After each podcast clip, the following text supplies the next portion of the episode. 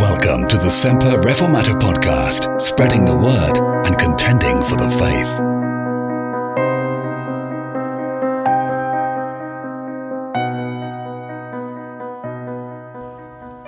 Would you turn with me, please, to the book of Ephesians? I'm going to just read from Ephesians chapter 3 and verse 14. Passage we've been looking at in Ephesians for the past few weeks when we've met together. I may say some things tonight you may not agree with. That's actually all right. You don't have to agree. They're not essential matters. Ephesians chapter 3 and verse 14.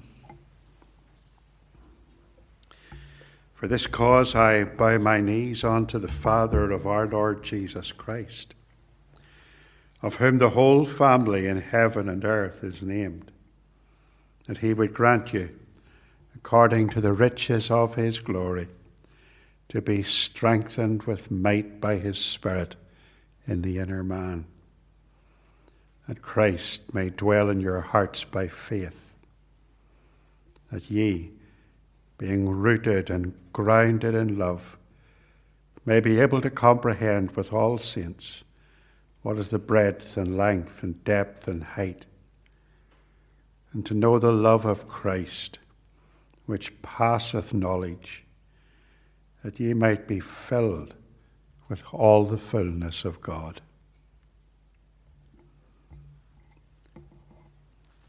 Last week, in our last study, we attempted to measure the love of God, its length and breadth and its height and its depth, and we found that this was an impossible task. For the love of God is beyond our understanding. We can't work it out. We can't fathom it. Why would the great God who created the vast universe set his saving love upon a miserable sinner like me, like you? And we saw that although we can't work it out mathematically or empirically, we can experience it. We can grasp it in our minds through the work of God in the individual, in the sinner. And we learned that that experience will lead us to be more God-like, to be more Christ-like. But we didn't finish the verse.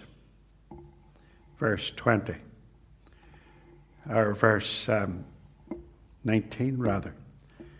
We simply left it at, and to know the love of Christ which passeth knowledge. And we stopped there.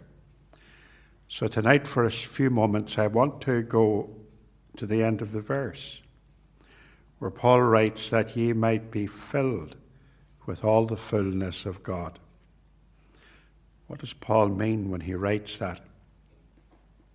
We need to do some word studies to properly understand what's meant here. And we need to look at some very common but very important words that are contained in this verse. The words that, the word with, and the word you. And hopefully that will help us to understand what Paul means when he writes that you might be filled with all the fullness of God. I'll just talk about the word that first of all. We didn't mention that last week, but that indicates that Paul has reached the climax of his prayer. Remember that Paul's been praying for the Ephesian church. He's concluding that you might be filled with all the fullness of God. Everything in this prayer so far, the verses from verse 14 that we read earlier on, has been leading up to this point, that ye might be filled. No use of the word that links this filling with the fullness of God as a consequence of what has already gone before in the prayer. Everything that Paul has prayed for the Ephesian Christians culminates in them being filled with all the fullness of God. Now, it has been a very structured prayer. I wonder, did Paul pray it spontaneously as he dictated it to the scribe, or did he plan it meticulously? But in this prayer, there has been a series of separate petitions, a separate pleas to God, seeking spiritual blessings for the Ephesian Christians. And every single petition, as we have read them, has taken them and taken us higher and higher, reaching up to God, like as if we are climbing the rungs of a ladder, a great spiritual ladder. Look at them in your Bible. Turn back to verse 14, and you'll see step one, that their inner being, the part of them that really, really matters, their soul, their spirit, their mind, their heart, their will, that all of their whole personality will be mightily strengthened by God the Holy Spirit working within them as he works in all of those who are Christ's people. And then there's step two, one step higher, that this indwelling presence, Christ, God the Son, made inwardly present in us through the work of God the Holy Spirit, would have a transformative effect as we experience his love, bringing us to love God and others, so that love, that special agape love, that unconditional love, becomes the chief characteristic of our lives. So in verse 17, that Christ may dwell in your hearts by faith, that ye being rooted and grounded in love. And as if that wasn't enough, he goes one step higher. That because of our experience of God's wonderful love for us, that we will gain some understanding of the greatness of God's love for sinners, something that would otherwise be totally incomprehensible to us. Verse 18, that you may be able to comprehend with all saints what is the breadth and length and depth and height, and to know the love of Christ which passeth knowledge. And we live this love out and work it out in the context of the body of Christ, all true believers everywhere. So you can see a series of stages, like the rungs on a ladder, as Paul climbs higher and higher, bringing the Ephesians with him. And then he comes to the final rung, to the last step, step four, the top rung of this ladder. All of this inward spiritual work of God leads us to becoming filled with the fullness of God. So it's a progression. It's about my Christian experience and yours. It's about my heart and yours. It's about my new life in Christ and about yours. It's about climbing that ladder. The Christian life is not static. We're to grow in grace. We're to climb higher and higher. We're to know more of the Holy Spirit's power, more of Christ's love, more of God's fullness. Every single day of life, it is about Christian growth. 2 Peter 3:18, but grow in grace and in the knowledge of our Lord and Saviour, Jesus Christ. Let's be practical for a moment. Look back to your conversion. Look back to the first time when you realized that you were a believer in Christ. To that eureka moment we were speaking of in the last study, when you first realized that God has loved you so much personally.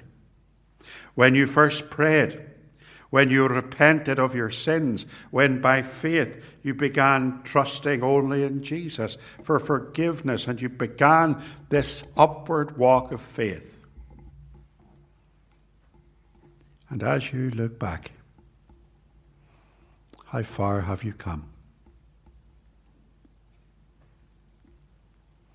you growing in grace and truth? Are you stuck? We're going to see a benchmark for this form of self-examination. Let's go back to this phrase in verse 19. So that ye might be filled with all the fullness of God. What's the nature of this fullness of God? We've seen that Paul's prayer leads up to this phrase. But we need to find out what exactly he means, don't we? What he means to be filled with all the fullness of God. What is the fullness of God? How are we going to obtain it? After all, I suppose at first glance this phrase might be misunderstood. It might be easy to misunderstand it. It might be mistaken for some kind of mysticism.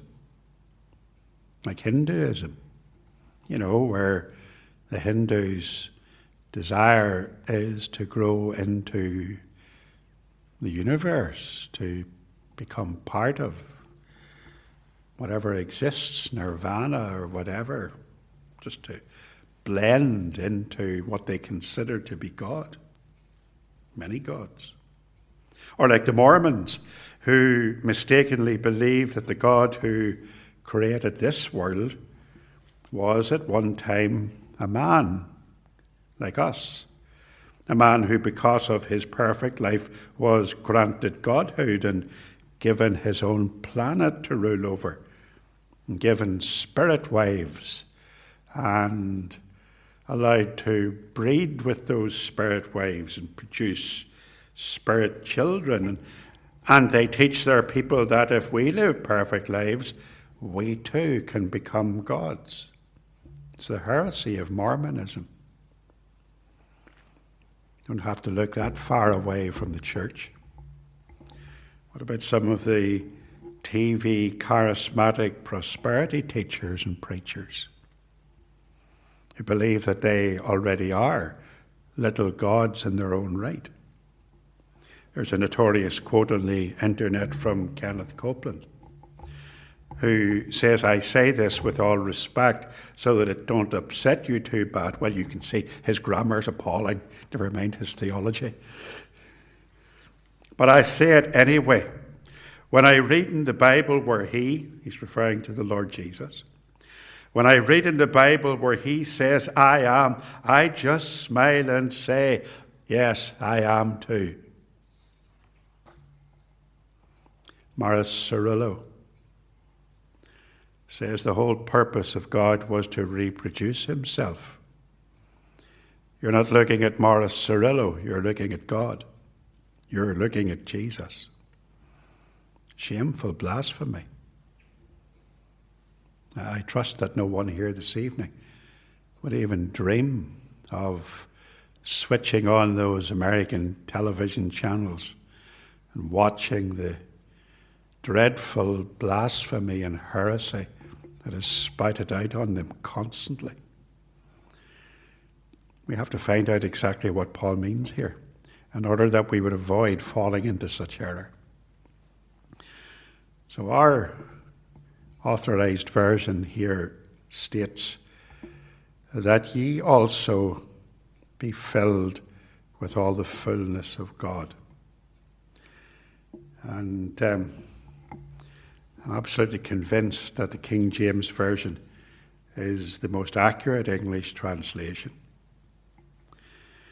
And I'm convinced that in it we have the Word of God faithfully preserved for all generations. But it is a translation. Let us not forget that. So when we go to the Greek text, when we go to the Textus Receptus, to the text from which the authorized version is translated, we can see that the words there translated with this word, verse 19, which says that ye might be filled with all the fullness of God. That word "with" is eispas, and most reliable Reformed commentators agree, Martin Lloyd-Jones, for example, also, that our authorized version here, "with all," is probably not the best way to translate his past. Better translation would be into or unto the fullness of God, that you might be filled unto all the fullness of God. In fact, and it grieves me very greatly to say this, for I have absolutely no time for dynamic equivalence translations. But the best rendition of that ice pass in the Greek text probably is found in the NIV. And probably the only time the NIV is accurate. It translates ice pass as that you may be filled to the measure of all the fullness of God. A little bit of dynamic equivalence going on there with the measure. But the meaning is actually quite sound, as we shall see in a moment. So if we accept that eis pas is better translated as unto rather than with, then the meaning of the text becomes very clear indeed. Paul is saying that ye might be filled unto all the fullness of God.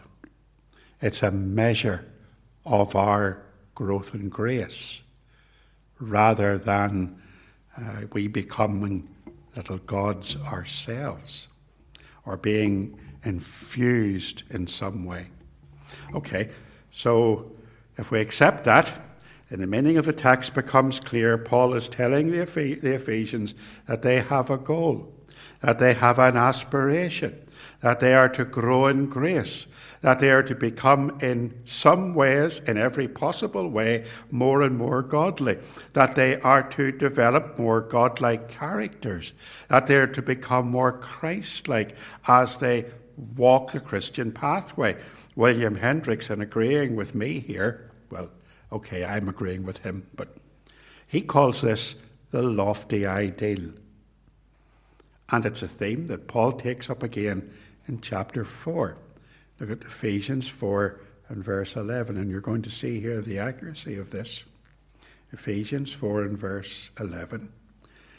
Paul's talking about the ministry in the church, and he says, and he gave some apostles and some prophets, and some evangelists and some pastors and teachers, for the perfecting of the saints, for the work of the ministry, for the edifying of the body of Christ, till we all come in the unity of the faith and of the knowledge of the Son of God unto a perfect man, here's the phrase, unto the measure of the stature of the fullness of Christ.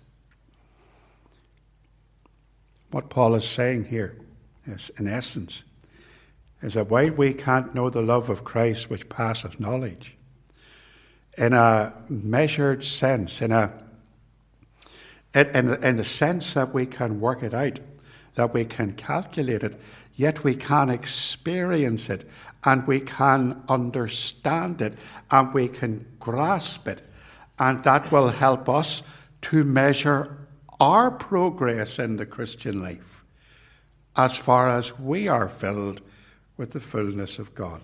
We are to measure ourselves against our Saviour, against the Lord Jesus. We are to pursue godliness as we seek to be like Him with the help of the Holy Spirit. All right, that's the controversial bit. But that begs another question. Just how godly, just how Christ-like can a wretched sinner like you and me be in this life? We're measuring ourselves against Christ. And this is the measure that we're using, that we might be filled unto all the fullness of God.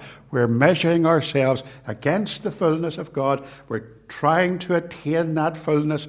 How much of that can we actually attain in this life, bearing in mind that we're sinners? So the first thing we would have to do to work that out is to describe a little bit of what God is like. We have a list of characteristics describing God for us in the Bible so that we can measure ourselves against them. We call those characteristics His attributes. Wayne Grudem here wrote, "The Bible gives us numerous descriptions of God's character. These passages are often sorted into attributes of God, a biblical framework that we can use to talk about what God is like and how we know that. And if we explore the attributes of God, it helps us prepare for evangelism. It helps us to learn church doctrine and, most importantly, understand who God is." So we have in the Bible a list of characteristics that describe God to us. We divide those descriptions, those attributes, into two classes. We talk, first of all, about God's incommunicable attributes. His incommunicable attributes. Now, those are the aspects of the character of God that you and I can never share. Let's think of some of them. God is eternal. We can never be eternal, because there was a time when we did not exist. But there never was a time when God did not exist. And we learn in the Bible that God is omnipresent. He is everywhere at the same time. We can never be everywhere at the same time. Well, apart from my wife, she thinks that she can be wherever I am and that she can see everything that I'm doing, which she succeeds in right well, but she's not omnipresent. God is omniscient. God is all-knowing, and no matter how knowledgeable we become, we can never become all-knowing like God. God is omnipotent. He is all-powerful. God can do anything, as we shall see in our next study. Although there are some things that he chooses not to do, he does what brings glory to his name. God is immutable. God never changes. Unlike us, we're not immutable. We can never be, because we change constantly. We change our minds. We change our characters. God never changes. So you see, there are aspects of the character of God that we can never, ever share in. His eternal nature, his omnipresence, his omniscience, his omnipotence, his immutability. While we are to be filled to the extent, to the measure of God's fullness, that can never include any of those incommunicable attributes. But then we have God's communicable attributes. There are some aspects of the character of God that he shares with us. After all, we were created in his image to be like him.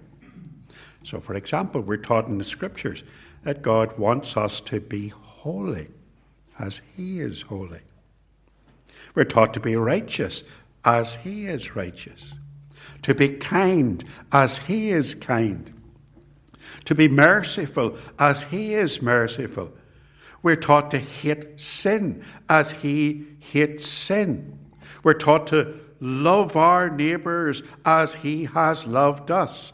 Those are the attributes of God that we should desire to be filled with. And they are the result, as Paul has taught us earlier in the prayer, of the ongoing work of God in our lives, indwelling us through the work of the Holy Spirit and producing fruit in our lives. And that brings us to Galatians 5 and verse 22. And there Paul lists for us what he calls the fruits of the Spirit. This is what God is doing in the life of believer. This is the believer bearing fruit as they grow in grace, as they are more and more filled unto and measuring themselves against the fullness of God. Paul says, but the fruit of the Spirit is love, joy, peace, long-suffering, gentleness, goodness, faith, meekness, temperance. Against such there is no law. Remember how we describe believers as trees bearing fruit in season. And that is our goal as Christians in this life. We are to be like Jesus. We'll never make it. We'll never manage to be like Christ, as he is perfect. We are sinners. But that is our aspiration. And that is the goal. That is the top rung of this great ladder of prayer. That you might become filled unto all the fullness of God. That you might become more godlike in your character. And finally, this filling is for you. Paul distinctly tells us here that ye might be filled.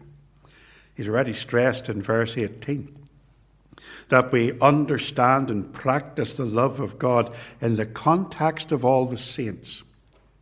How can we even get even a tiny measure of Christ's likeness? How far short of this measure do I fall? How far short do you fall? We have seen that we're to measure ourselves against these attributes of God and to ask ourselves, how far have we come in our Christian lives? And I suggest to you that this is only possible because we have Christ dwelling in our hearts by faith through the work of the Holy Spirit. Let me give you some scripture texts. John 14 and verse 23. Jesus answered and said unto him, If a man love me, he will keep my words, and my Father will love him, and we will come unto him and make our abode with him. Colossians 1 and 19. For it pleased the Father that in him, in Christ, should all fullness dwell. Everything that God is, Christ, God's Son, second person of the Trinity, also is. Colossians 2 and 3, in him are hid all the treasures of wisdom and knowledge. Colossians 2 and verse 9, for in him dwelleth all the fullness of the Godhead bodily. Oh, this is lovely. And ye are complete in him. You see that? Oh no, we're not complete in ourselves. We could never measure ourselves against God and tick boxes. But all the fullness of the Godhead dwells in Christ, and we are complete in him. Do you see that? The fullness of God the Father dwells in Christ, and Christ dwells in us. And if we have Christ dwelling within our hearts, as Paul has said, by faith, then we are filled to all the fullness of God, and we know and understand something of his immeasurable love for us, for we want to walk in his steps and live in obedience to him, and the goal is set before us. Matthew 5 and 48, Jesus said, Be ye therefore perfect, even as your Father which is in heaven is perfect. That's our lofty ideal as believers. Despite the fact that we know that we will never attain it in this life, like Paul in Philippians 3 and 14, we say, I press toward the mark for the praise of the high calling of God in Christ Jesus. So we've come now to the last clause in Paul's great, wonderful, sublime prayer for the saints at Ephesus. What an amazing prayer it has been, full of rich language, pregnant with meaning, praying that these Christians, new converts, will have a life-changing experience of God as they walk with Christ. Paul is not anywhere near the end of the epistle, though. And when he thinks back over what he has written, from chapter 1 opened, and he started talking about election and adoption and redemption, right to the end of verse 19, when he reaches the top rung of the ladder, his heart literally bursts with praise, and he pours out this wonderful song of praise to Almighty God. He cries out, now unto him that is able to do exceedingly abundantly above all that we can ask or think, according to the power that worketh in us, unto him be glory in the church by Christ Jesus throughout all ages, world without end. Amen.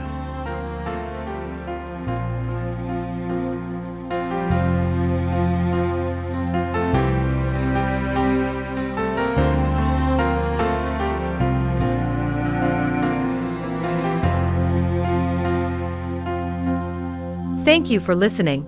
If you've enjoyed this episode of the podcast, please help to make it better known by opening the podcast app on your phone or mobile device. Then, search for the Semper Reformata Podcast. Subscribe and give it a 5-star rating. See you next time.